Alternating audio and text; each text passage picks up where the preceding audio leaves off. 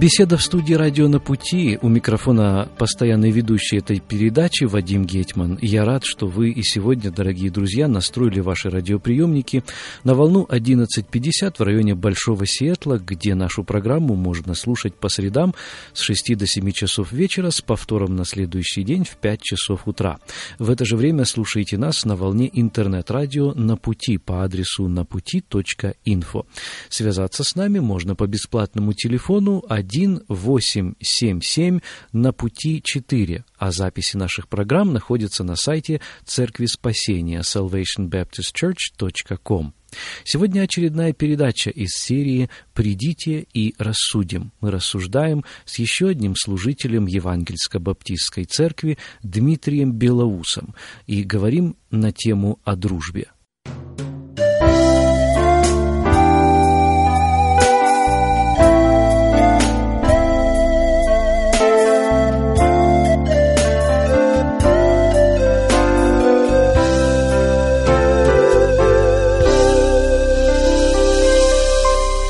Добрый вечер, Вадим.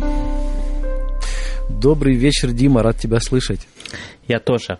Итак, э, тема нашей сегодняшней беседы – это дружба. А, когда я читаю Библию, я нахожу, что Авраам – это друг Божий. Помнишь, есть такое определение? Да. Вроде сказано неплохо. Мне тоже хотелось бы быть другом Божьим. Я размышлял долго о том, как быть другом Божьим. У меня где-то там такая тема даже есть.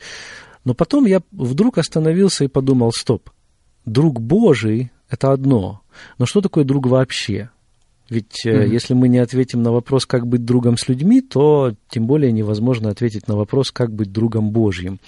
Это примерно как вот с этой заповедью «возлюби ближнего, как самого себя». И мы прыгаем в эту любовь к ближнему, забывая о том, что стоп, а как я должен любить себя? Или как, по крайней мере, я уже люблю себя, ведь э, если я, ну, если со мной э, все в порядке, то я, наверное, себя уже люблю. Ну, по крайней мере, это осознать э, было бы неплохо.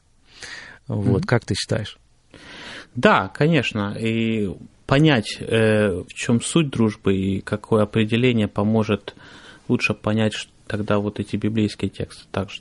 также. Да, знаешь, вот еще написано, первом послании Иоанна в 4 главе, «Кто говорит, я люблю Бога, а брата своего ненавидит, тот лжец, ибо любящий Бога, а, ибо не любящий брата своего, которого видит, угу. как может любить Бога, которого не видит?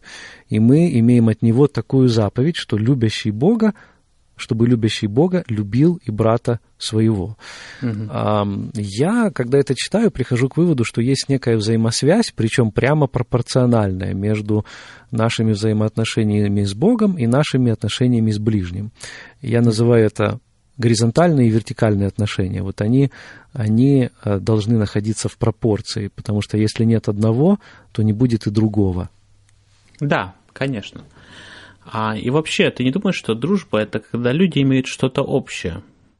А, и вот что объединяет людей? А, если человек живет с Богом, то вот его духовная жизнь будет объединять а, его с другим человеком, который тоже живет с Богом, как уже ты цитировал Иоанна.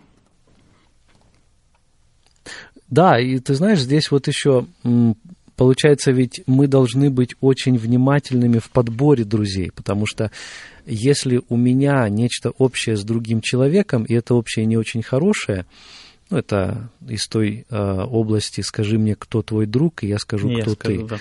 а, то получается, что этот друг будет на тебя влиять. Да. И как этот друг будет влиять, будет зависеть также э, наша жизнь. Потому что да. если мы выберем э, для себя тех друзей, которые будут на нас влиять не очень хорошо, то это обязательно отразится на нас. Кстати, книга притчей, вот э, там, наверное, больше всего о дружбе сказано, там есть такое место, это 22 глава с 24 стиха. «Не дружись с гневливым и не сообщайся с человеком вспыльчивым, чтобы не научиться путям его и не навлечь петли на душу твою». То есть мы должны быть разборчивы, я бы даже сказал, чрезмерно, чрезвычайно разборчивы а, в том, с кем мы общаемся и с кем мы дружим. Да, вот интересно, что вообще вот интересно дружба, да, она э, даже ценится в мире, да.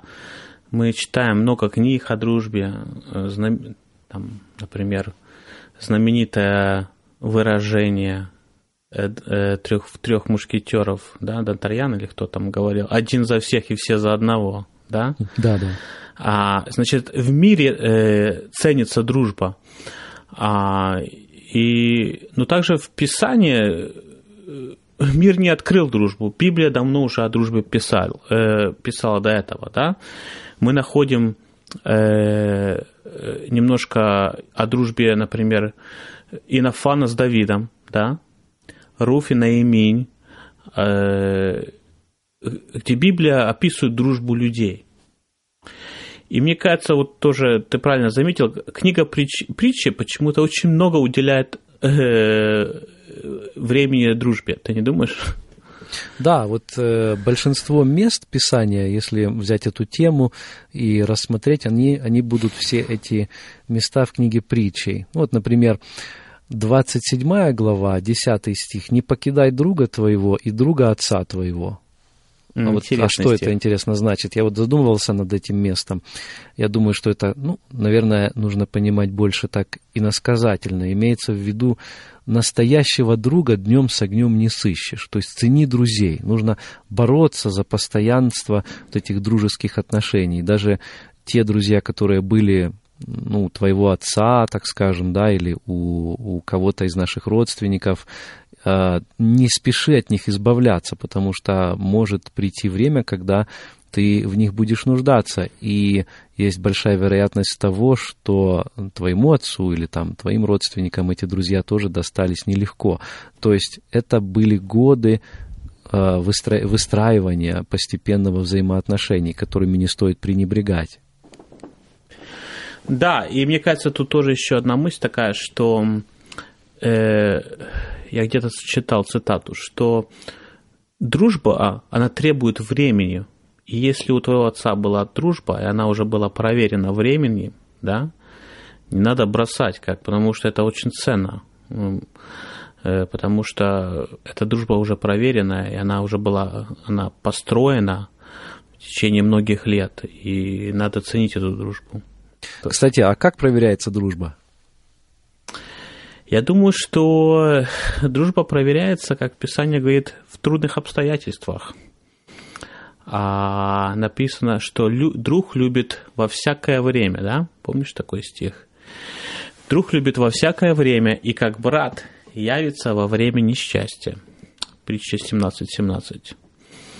Друг – это человек, который любит тебя во всякое время – не только когда ты на вершине, когда у тебя все получается, когда ты популярный, когда у тебя что-то есть, что можно взять, когда тебя можно как-то использовать. Но люб, друг любит, когда ты когда у тебя не все в порядке, когда ты один, когда ты разбит, когда у тебя трудности и переживания на душе, друг будет там рядом.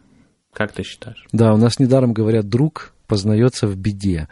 И угу. ведь часто бывает так, сделаешь ошибку и сразу увидишь искреннее, настоящее отношение того человека, о котором ты думал, что он друг. А вдруг оказывается, что это не совсем так. Достаточно вот сделать такую ошибку. А друзья приобретаются не сразу. Ты об этом уже сказала. Я вспомнил угу. слова Бенджамина Франклина на этот счет. Не приобретай друзей наспех и не спеши их терять. Угу. Да, а что интересно, вот э, написано, что, э, что друг яйца во время несчастья. А вот несчастье бывает, вот это является ключевым, как сказать, моментом, который показывает истинную дружбу. А кто рядом возле нас, когда в нашей жизни, жизни несчастье, да?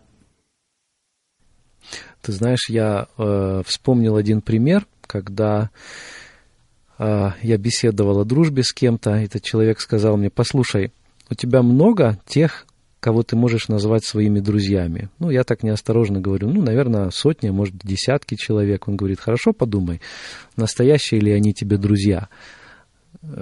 И перед тем, как я успел сообразить, а в это время я перебирал в памяти всех тех, кто записан у меня был в контактах в телефоне, а оказывалось, что их у меня около 700. Ну, Ого. у меня есть такая э, тенденция или а, так, такой обычай, если я с человеком только познакомился, вдруг мне придется с ним еще раз где-то пересекаться, чтобы я не переспрашивал, кто это мне звонит, я сразу его вношу в а, в контакты свои, чтобы потом не задумываться, кто это, даже если, ну, это вряд ли будет мой друг. То есть это самые разные контакты, начиная от э, членов церкви и кончая угу. людьми, с которыми, может быть, я там один раз в жизни встречался. А, словом, он мне предложил такой критерий. Он говорит, послушай, у тебя много тех людей, которым ты бы в три часа ночи позвонил бы, вот ты, допустим, стал mm где-то на дороге, где-то едешь ты, и ты э, вдруг там кончился бензин или машина поломалась, что-то случилось, и ты вдруг позвонил этому человеку, вот из этих всех людей. И ты знаешь, когда я об этом думал, я нашел одного, двух, от силы трех, кому я мог бы позвонить. Потому что я представил себе, что произошло бы, если бы другие это услышали. Да, они бы, наверное, что-то сделали в этом плане, но мне было бы очень неудобно перед ними, и им тоже. Но есть те люди, э, с которыми, вот как ты прочел это место Писания, друг любит во всякое время, делаю акцент на угу. всякое, в любое время – это тот человек, который о себе забудет, отставит свои дела на второе место и пойдет и поможет тебе не просто как своему ближнему, а именно как своему другу. Вот таких друзей, настоящих, вот почему и настоящих, днем с огнем не сыщешь, поэтому их нужно да. беречь. И что интересно, мне кажется, вот э, э, во всякое время, значит, э, в любые этапы э, своей жизни, когда у тебя все хорошо и когда плохо, значит, значит, получается у тебя с этим человеком полная открытость. Ты можешь, себе, ты можешь быть самим собой. Тебе не надо стараться кем-то быть, тебе не надо как-то пытаться на него произвести впечатление. Он знает, когда у тебя хорошо дела, и он рядом, когда у тебя плохо. Так что вот мне кажется, настоящий друг, ты имеешь вот эту открытость, и ты можешь быть самим собой возле него. Да, и знаешь, в в этом э, смысле важно отметить, что друг это также тот, который нам не боится сказать правду. Мы да. с ним открыты, и он тоже открыт с нами.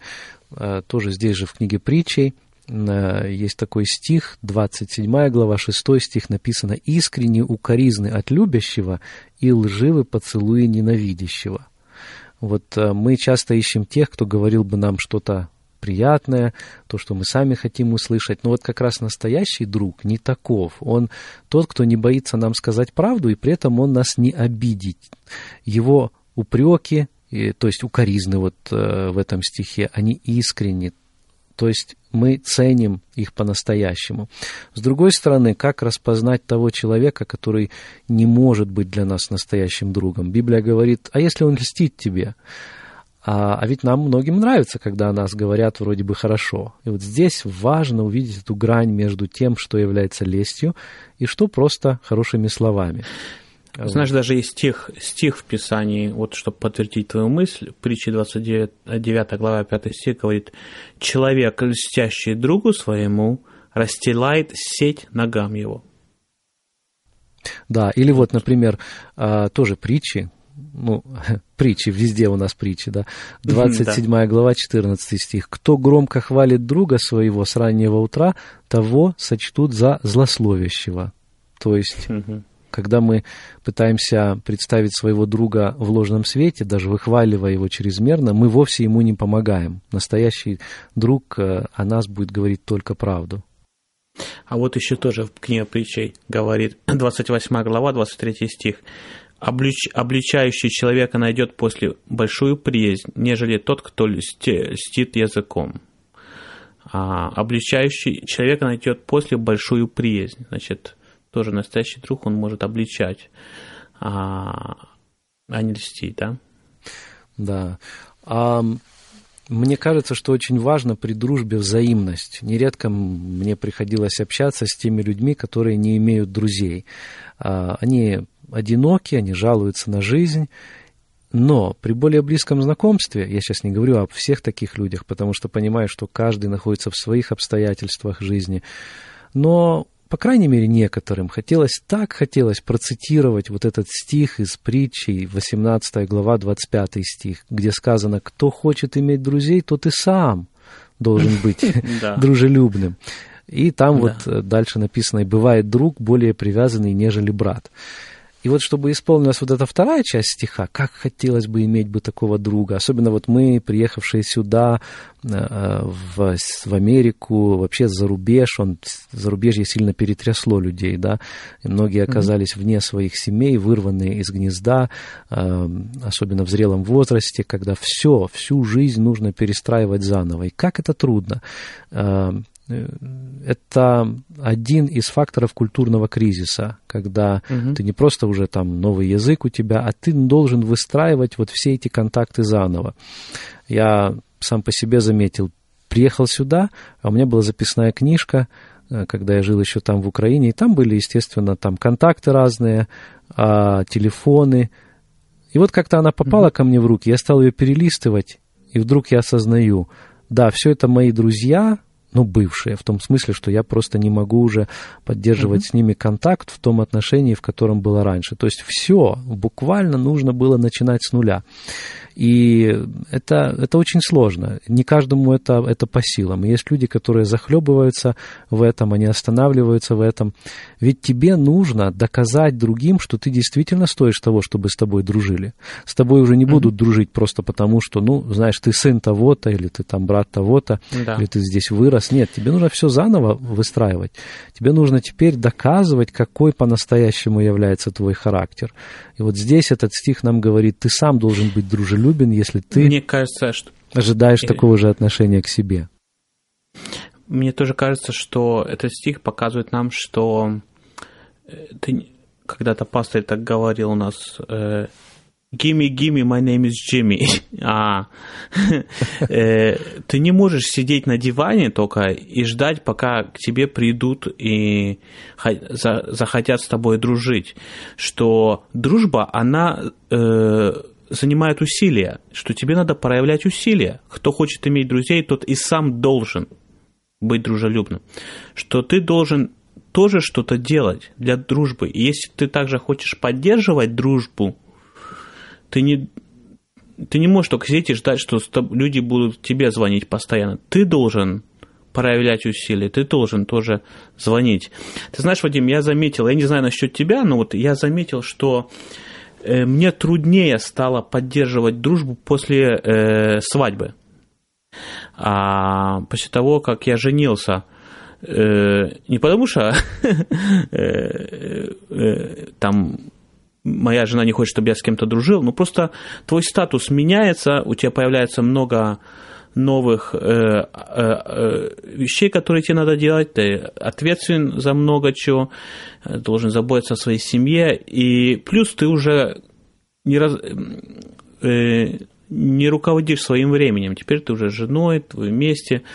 А, и вот э, я заметил по себе, что вот после женитьбы мне надо больше проявлять усилия, чтобы находить время для моих друзей, для общения, для того, чтобы поговорить с ними. Как ты считаешь? Ну, это естественно. Более того, я бы даже сказал, что было бы странно, если было наоборот. Если бы ты женился, и а, все, вся дружба осталась на том же уровне. Кстати, а, ты уже упомянул о том, что наши друзья отражают состояние наше внутреннее, кем мы являемся на самом деле. И многими замечено, в том числе психологами, что тогда, когда в нашей жизни происходят какие-то изменения, например, мы э, женимся или позже заводим детей, может быть, мы ищем себе подобных. То есть мы находим больше общего языка с теми семьями, которые имеют подобные обстоятельства, или с теми людьми, которые имеют такие обстоятельства, как и у нас. Клайв Луис, а С.С. Луис, мне очень нравится, он... Знаешь, как он определил друга? Он сказал, друг – это когда ты встречаешь человека и говоришь, «О, и ты тоже?» Да-да-да. Как будто бы ты а, свое отражение видишь От... в зеркале. Да, Exactly.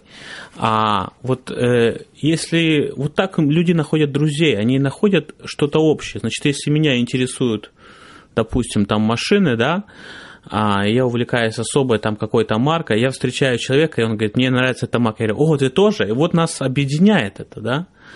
И так же самое э, в духовной жизни, когда э, ты хочешь жить для Бога, когда ты хочешь расти духовно, когда ты хочешь пребывать в Нем, когда ты хочешь, чтобы Господь тебя использовал, и ты не хочешь свою жизнь прожить напрасно, и ты встречаешь человека, и он тоже это, и ты говоришь, ты тоже. И вот у вас появляется новая платформа, где вы вместе можете э, иметь единство.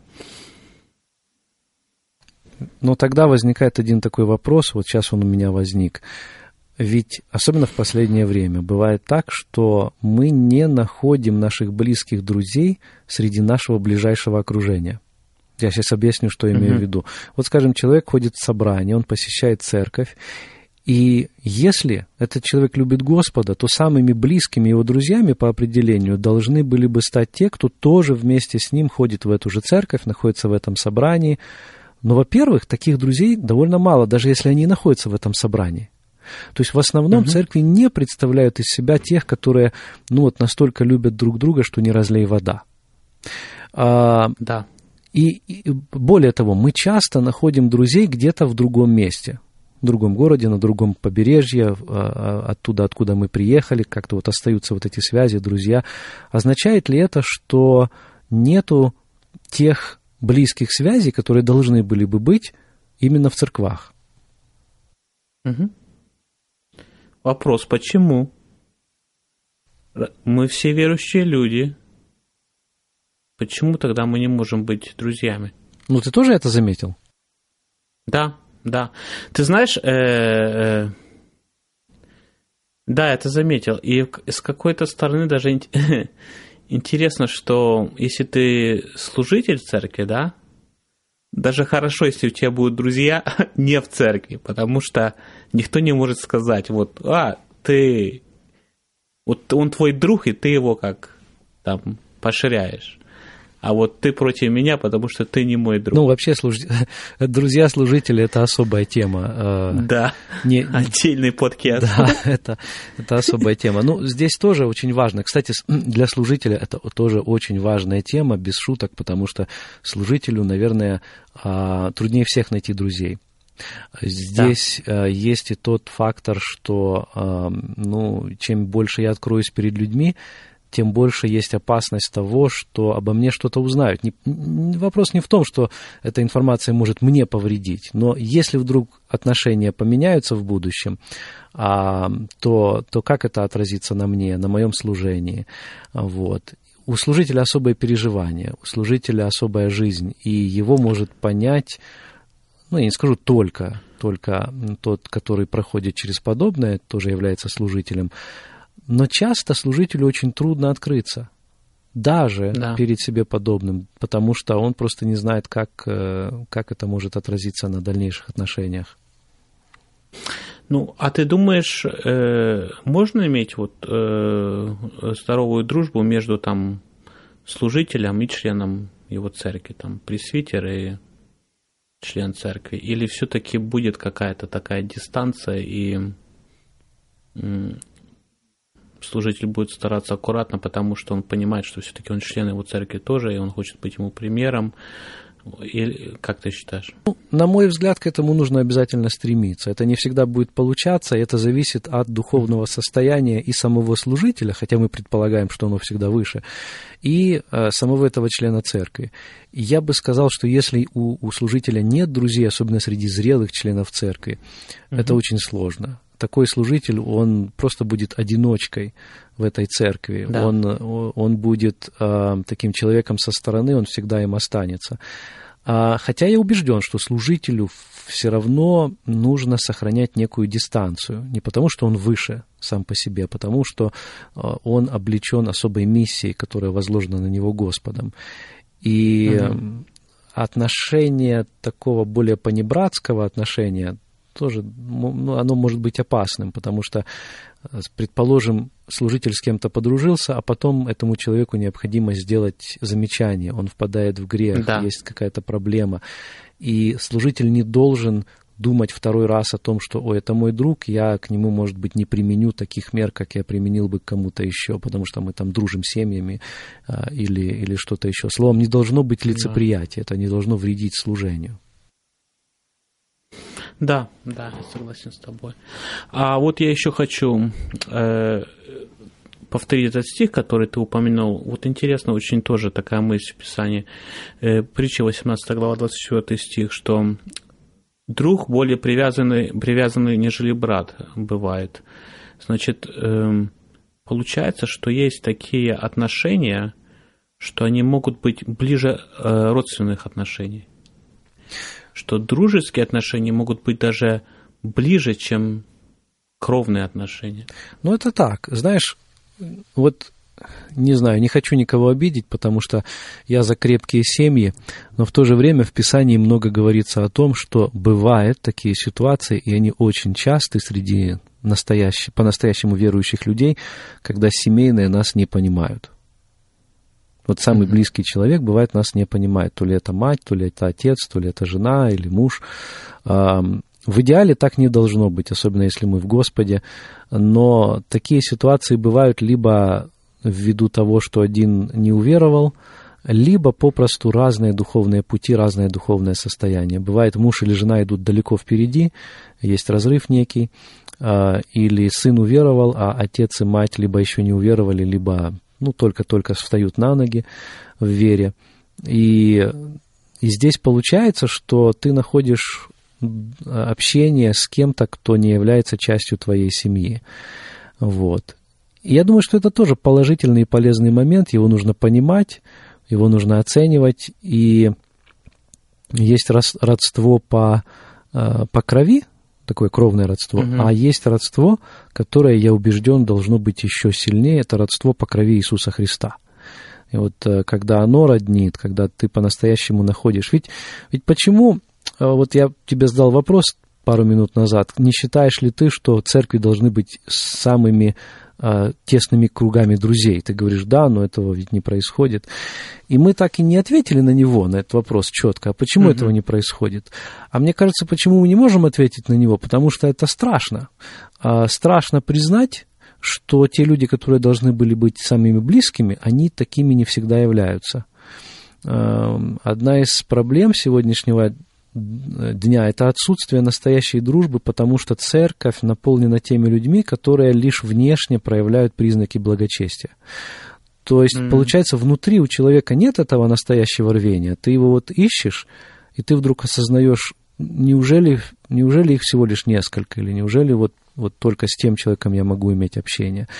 То есть так не должно mm-hmm. было бы быть. А, ведь э, часто я замечаю, что а, те люди, которые любят говорить о духовном, о Христе, о Господе, таких людей можно просто по пальцам пересчитать вот, вот в жизни. Я не знаю, почему да. так... так э, Даже и, и что печально, что собираются верующие люди на день рождения и не могут говорить о Христе. Говорят о машинах, говорят, кто что купил, кто что продал, а кто что получил.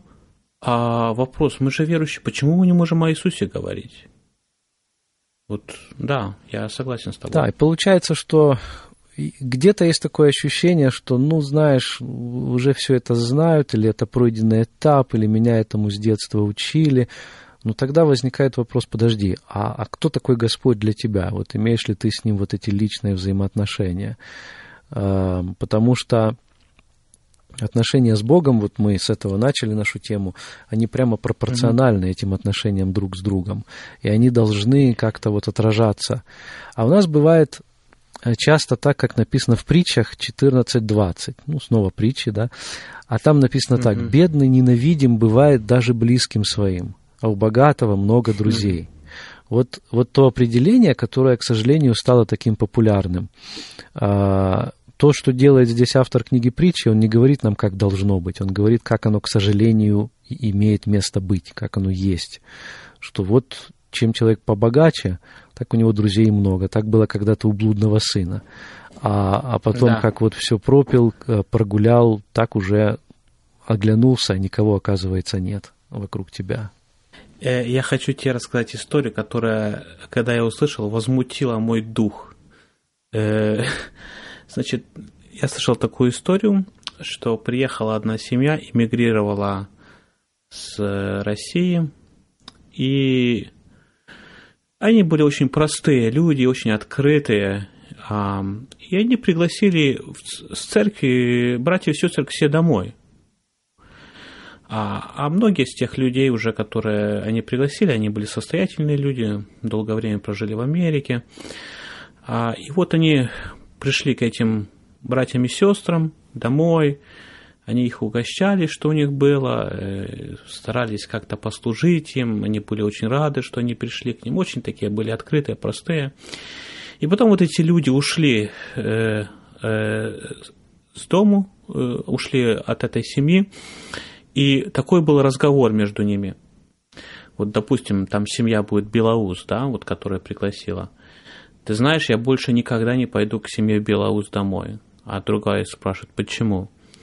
Потому что чай, который он мне подавал в чашках, чашки были очень дешевые.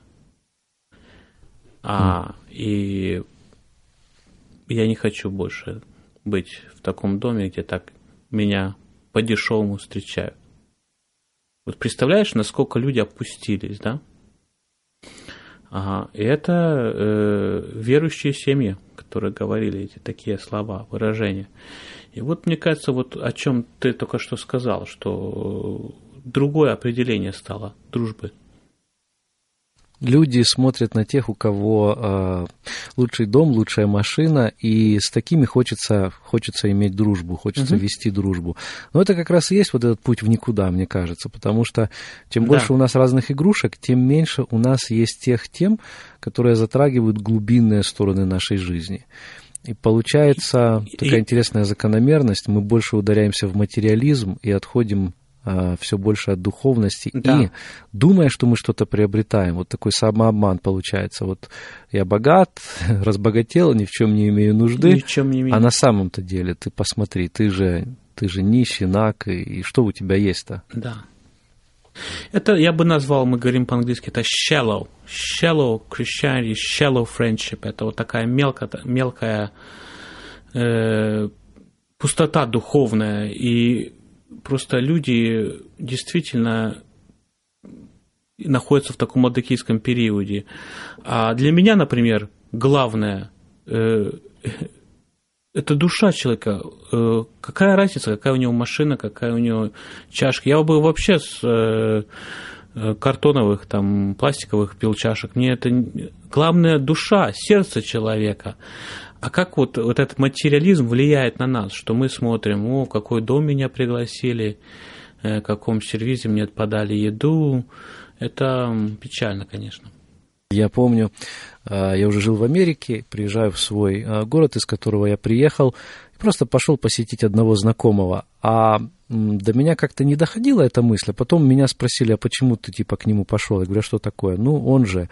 И потом ну, он же вот живет в общежитии, он там вот таким питается, он то-то, то-то. А я как-то об этом не задумывался. И потом, когда для меня эту логическую цепочку выстроили, вопрос заключался в том, что от чего тебе его посещать? То есть ты не его круга человек вообще, да? Угу. Вот. А ко мне эта мысль даже как-то не приходила. То есть это мой друг, я с ним раньше вот, дружил, встречался, мне интересно его посетить. Я без задней мысли просто вот его действительно посетил. Мы имели прекрасное общение. Но было удивительно, что у людей, э, у людей этот вопрос возник.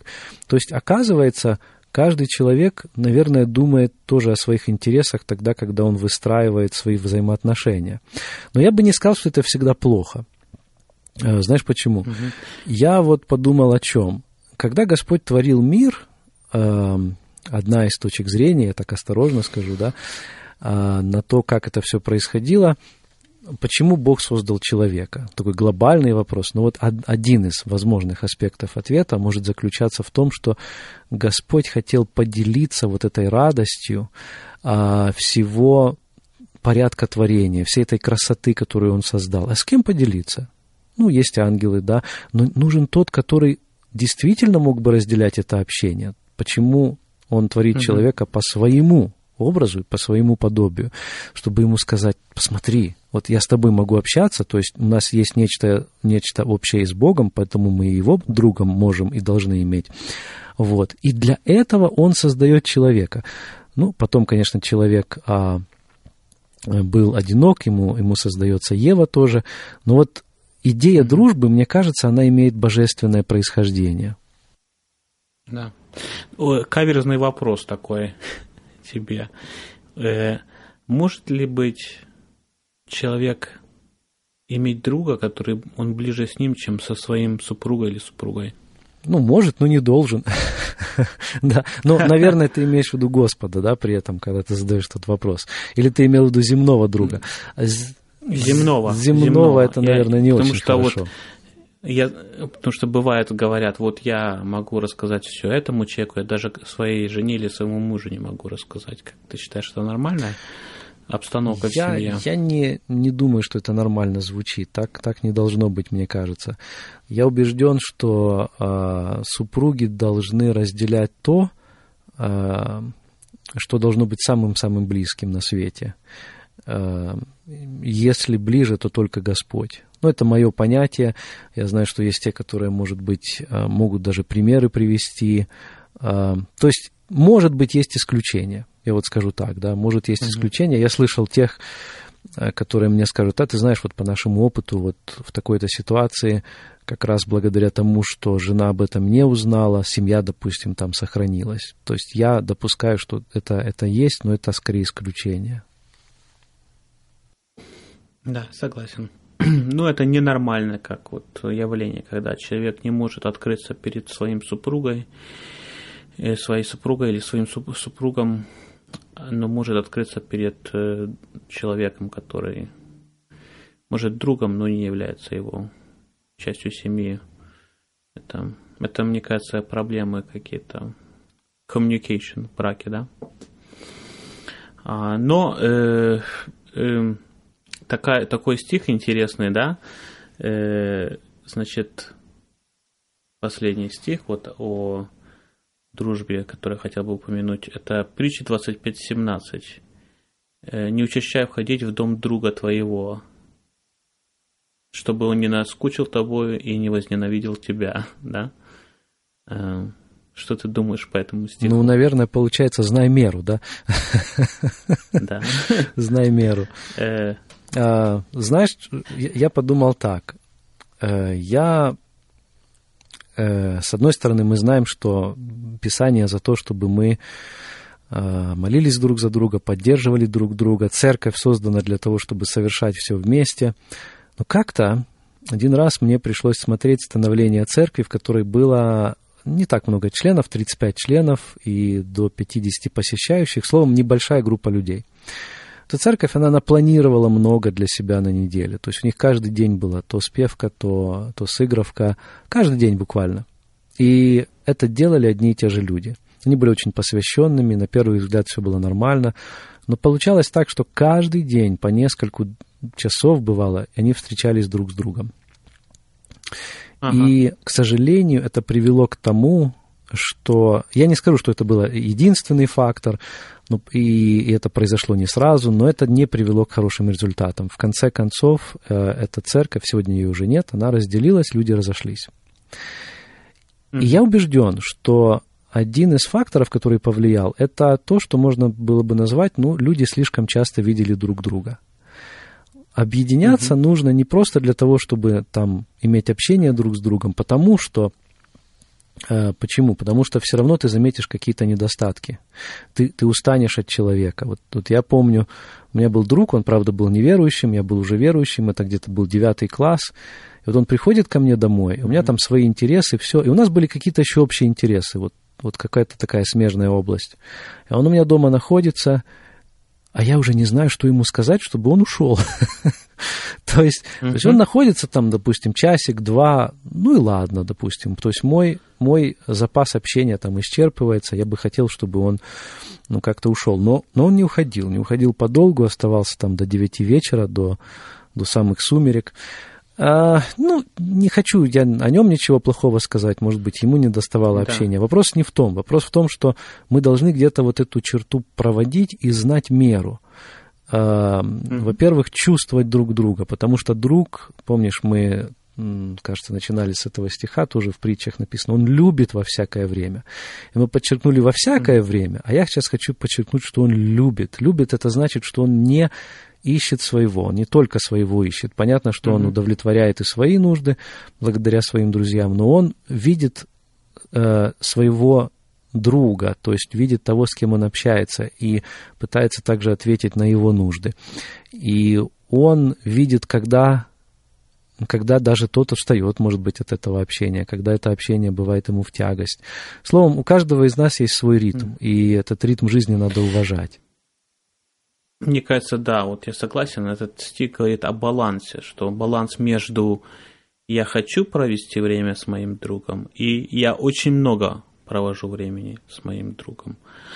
А, и что действительно бывают люди, э, так сильно ударяются в дружбу, да, потому что у нас есть другие отношения, в которые мы тоже должны э, invest time, э, проводить э, э, время. Это семейные отношения, церковные отношения, рабочие отношения. А, и можно вот такой экстрим иметь, да, перегнуть палку, где ты только все в этого друга, и очень много люди даже бывают семью забывают, потому что друзья, только с другом быть надо. И вот здесь перегиб идет, и потом он влияет очень Да, негативно. и знаешь, мне приходилось э, с такими парами общаться. Я помню, э, мне говорит одна э, молодая жена, которая говорит, я хотел бы больше проводить времени с моим мужем, но он э, много времени проводит со своим другом. Он этого не видит, он оправдывает это, что это мой друг, что я с ним компаньон там в бизнесе, что у нас общие интересы, ничего, я же и так твой и так далее. Но все равно видно даже как-то вот по его отношению, что она где-то ну, где-то сзади, где-то там на втором, на втором плане. Он вроде бы ей уделяет внимание, но этого не так сильно видно. То есть он еще не осознал важности всего этого. Ты знаешь, э, у меня была похожая ситуация. Э, э, тоже я беседовал с одной молодой сестрой, и она мне тоже говорила, что ты знаешь, что я, наверное, даже нахожусь в депрессии, потому что мой муж просто меня бросает одну, и идет, проводит время с моими, своими друзьями. Говорит, я сижу одна, и у нас нету детей, и говорит, просто я чувствую себя очень-очень sad, очень печально, а, как-то отвергнутой, и говорит, мне да. очень трудно. И да, вот это тоже очень может сильно повлиять, перегнуть, ну, на да, семью. Словом, да. я думаю, что здесь не должно быть перегиба, и эти взаимоотношения не должны затмевать отношения с Господом, с нашими супругами, с нашими родителями. И в целом дружба, я такой вывод делаю, это прекрасный да. Божий дар. Аминь. И в конце, знаешь, я хотел бы сказать то, что э, Писание нам говорит, что нет больше той любви, как если кто положит жизнь свою за друзей своих. Что самый лучший друг – это наш Господь Иисус Христос что все земные друзья, э, друзья, они не смогут так вот помочь нам быть рядом, они имеют свои пороки, они имеют свою греховную природу, но во Христе мы можем найти истинную утешение, покой в нашей жизни. И очень часто люди стараются заменить Христа какими-то земными друзьями. Это это будет только разочарование, потому что человек земной не может дать то, что дает Иисус Христос. И, кстати, Христос-то и показал на практике, как это положить душу свою. Он за нас, кого называет своими друзьями. Помнишь, он э, вот там вот в Евангелии от Иоанна говорит, я уже не называю вас рабами, я называю вас друзьями. Угу. Это такая, такая перемена, особенно со времен Ветхого Завета. А почему? Говорит, потому что я открыл вам все, что я видел у Отца. И вот это тоже все открыто нам. И Он за нас положил свою душу. Такая привилегия быть другом Иисуса Христа и знать, что Он называет нас своими друзьями. Аминь. Так что, дорогой слушатель, если ты чувствуешь себя одиноким или тебя не поняли, первое иди к Иисусу. Он самый лучший друг. Хорошо, спасибо, Вадим, за беседу, за мысли. Пусть Господь нам поможет быть правильными друзьями. Аминь. Тебе тоже всего доброго. До следующей встречи.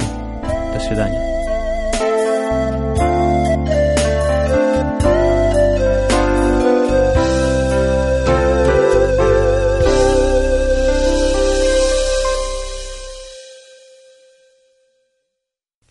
В первой книге царств, в 18 главе, в 3 и 4 стихах мы читаем, «Иоаннафан же заключил с Давидом союз, ибо возлюбил его как свою душу, и снял Иоаннафан верхнюю одежду свою, которая была на нем, и отдал ее Давиду, также и прочие одежды свои, и меч свой, и лук свой, и пояс свой».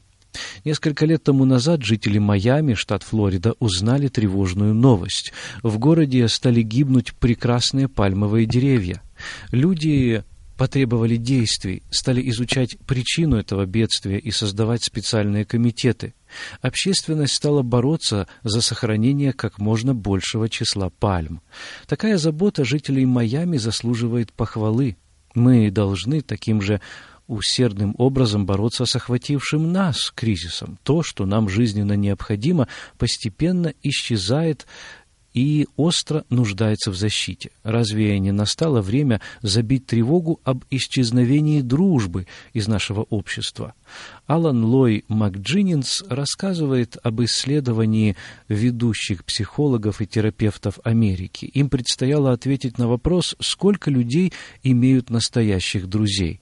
Большинство высказало предположение, что только у 10% есть кто-то, кого они могли бы назвать своим другом. Далее он цитирует слова профессора Ричарда Фарсона. Миллионы людей в Америке за всю свою жизнь не имели ни одной минуты, когда они могли бы расслабиться и поделиться с другим человеком своими сокровенными чувствами. Такой недостаток в дружбе имеет много причин. Напряженный стиль жизни мало способствует развитию настоящей дружбы. У многих из нас все дни заполнены работой и отдыхом. Зачем тратить время на знакомство с соседями, ведь все равно через год кто-нибудь из них уедет. То, что мы так близко живем от своих соседей, часто порождает страх, который изолирует нас от людей, вместо того, чтобы способствовать сближению. Зачастую основным фактором, мешающим дружбе, является приземленная жизненная философия. Если человек считает себя центром Вселенной, то никому другому не остается места в его жизни. Эгоизм мешает дружбе, наверное, больше, чем какой-нибудь другой фактор. Близким отношениям с людьми может также помешать нездоровая самооценка. Других мы должны оценивать так же, как и самих себя, говорит нам Господь в Евангелии от Матфея в 22 главе, в 37 и 38 стихах. Если мы не верим, что другие могут нас любить, то не сможем установить с ними дружеских отношений. В Писании подчеркивается важность семейной и братской любви. И хотя они действительно очень важны для нас, мы также нуждаемся в библейском учении о дружбе. Соломон говорил об этой потребности в дружбе. Двоим лучше, нежели одному, потому что у них есть доброе вознаграждение в труде их. Ибо если упадет один, то другой поднимет товарища своего, но горе одному, когда упадет, а другого нет, который поднял бы его. Читаем мы в книге Экклесиаст, 4 глава, 9 и 10 стихи. Возможно, вы подумаете, мне не нужно знать о важности дружбы, мне нужен просто друг. Однако понимание значения дружбы повышает ваши шансы обрести друзей. В Библии определен смысл истинной дружбы. Одним из самых ярких примеров дружбы является отношение Давида и Иоаннафана. Библия говорит об Иоаннафане как о безупречно честном человеке.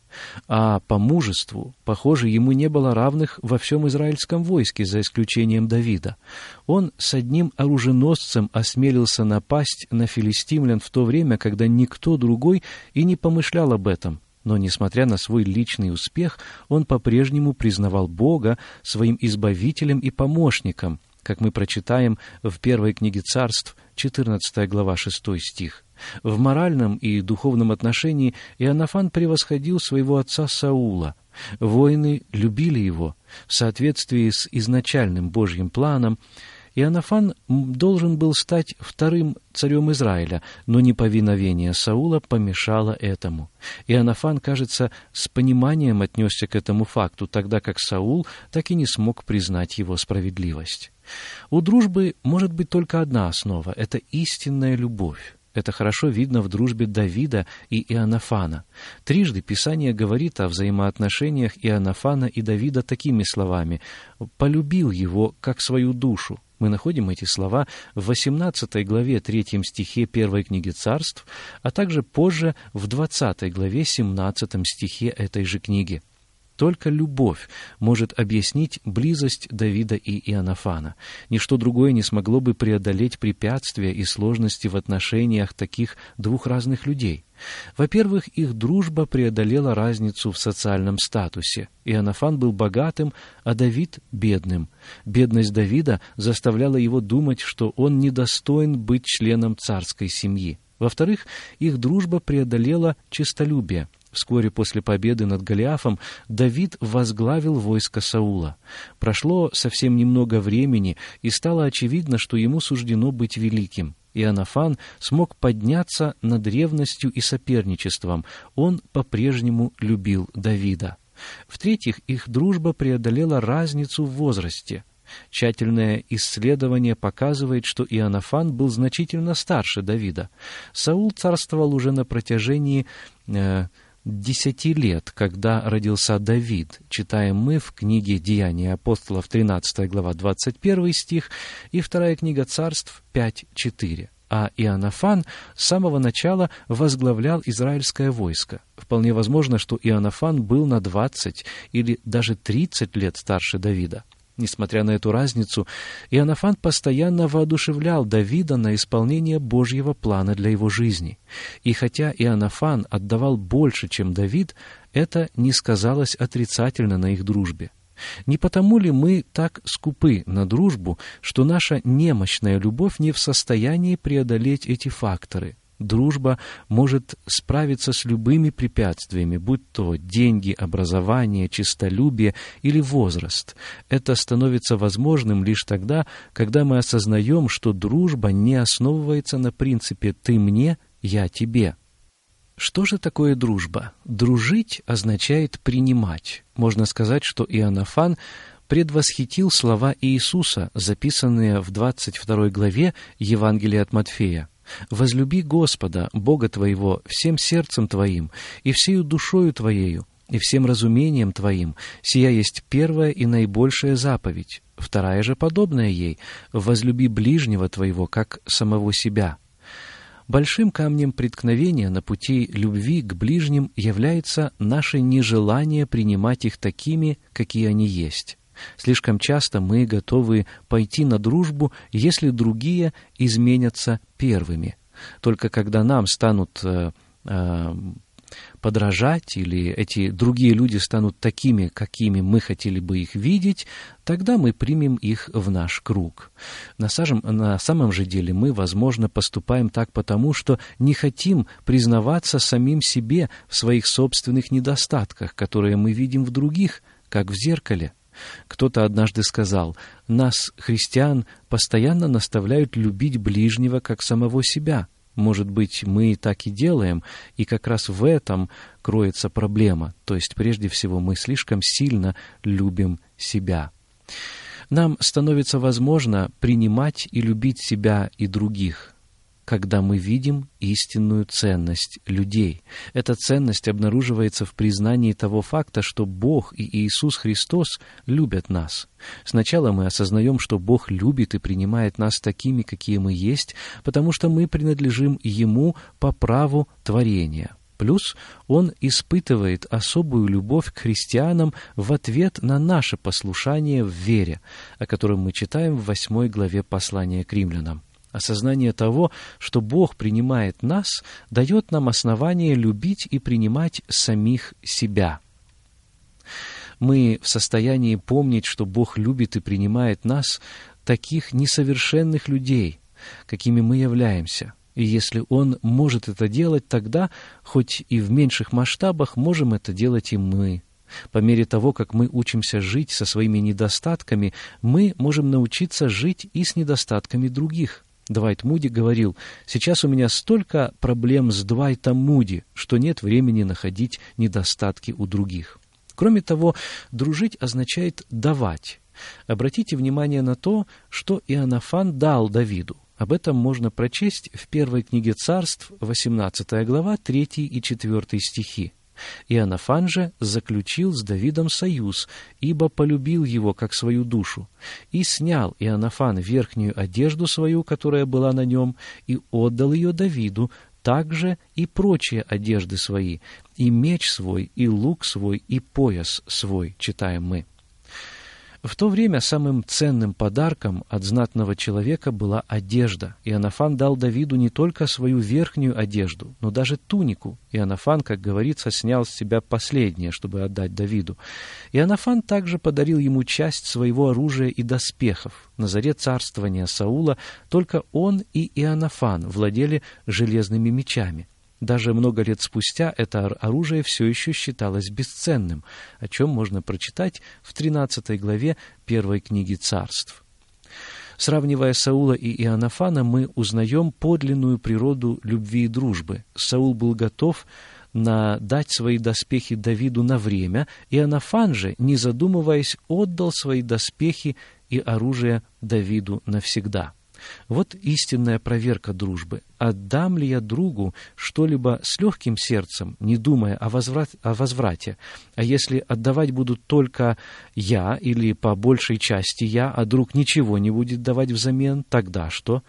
Если вы можете сказать «да», то вы стоите на пороге настоящей дружбы – есть ли у вас такой друг, как Иоаннафан? И как найти таких друзей, как он? Мы можем удовлетворить нашу глубокую потребность в дружбе с помощью простого решения. Если мы хотим иметь настоящих друзей, мы сами должны быть таковыми. Однажды мне в руки попала книга проповедей Кловиса Чепмена, которая называлась «Если бы я был молодым». В оглавлении я нашел проповедь под названием «Если бы я был молодым, я бы заставил людей относиться ко мне с уважением». Я сразу же взялся за чтение этой проповеди, и после нескольких абзацев я почувствовал некоторое смущение от того, что сам не додумался до тех слов, которые там были написаны. И если мы хотим, чтобы люди уважали нас, мы должны относиться к ним так, как хотели бы, чтобы они относились к нам. Потому что написано «И так во всем, как хотите, чтобы с вами поступали люди, так поступайте и вы с ними, ибо в этом закон и пророки». Евангелие от Матфея, 7 глава, 12 стих. Это и есть то правило, которое люди называют «золотым». Не думайте о том, как бы приобрести друга, просто сами будьте им. Найдите одного или двух людей, чьи качества вызывают у вас восхищение. Станьте для них искренним другом. Не беспокойтесь о том, ведут ли они себя как друзья. Чувства придут позже, а результаты почти гарантированы. Дружба всегда завоевывается бескорыстием. На этом наша сегодняшняя передача подошла к концу. Мы желаем вам всяческих Божьих благословений и до следующей встречи в эфире ровно через неделю, если Господь продлит нашу жизнь.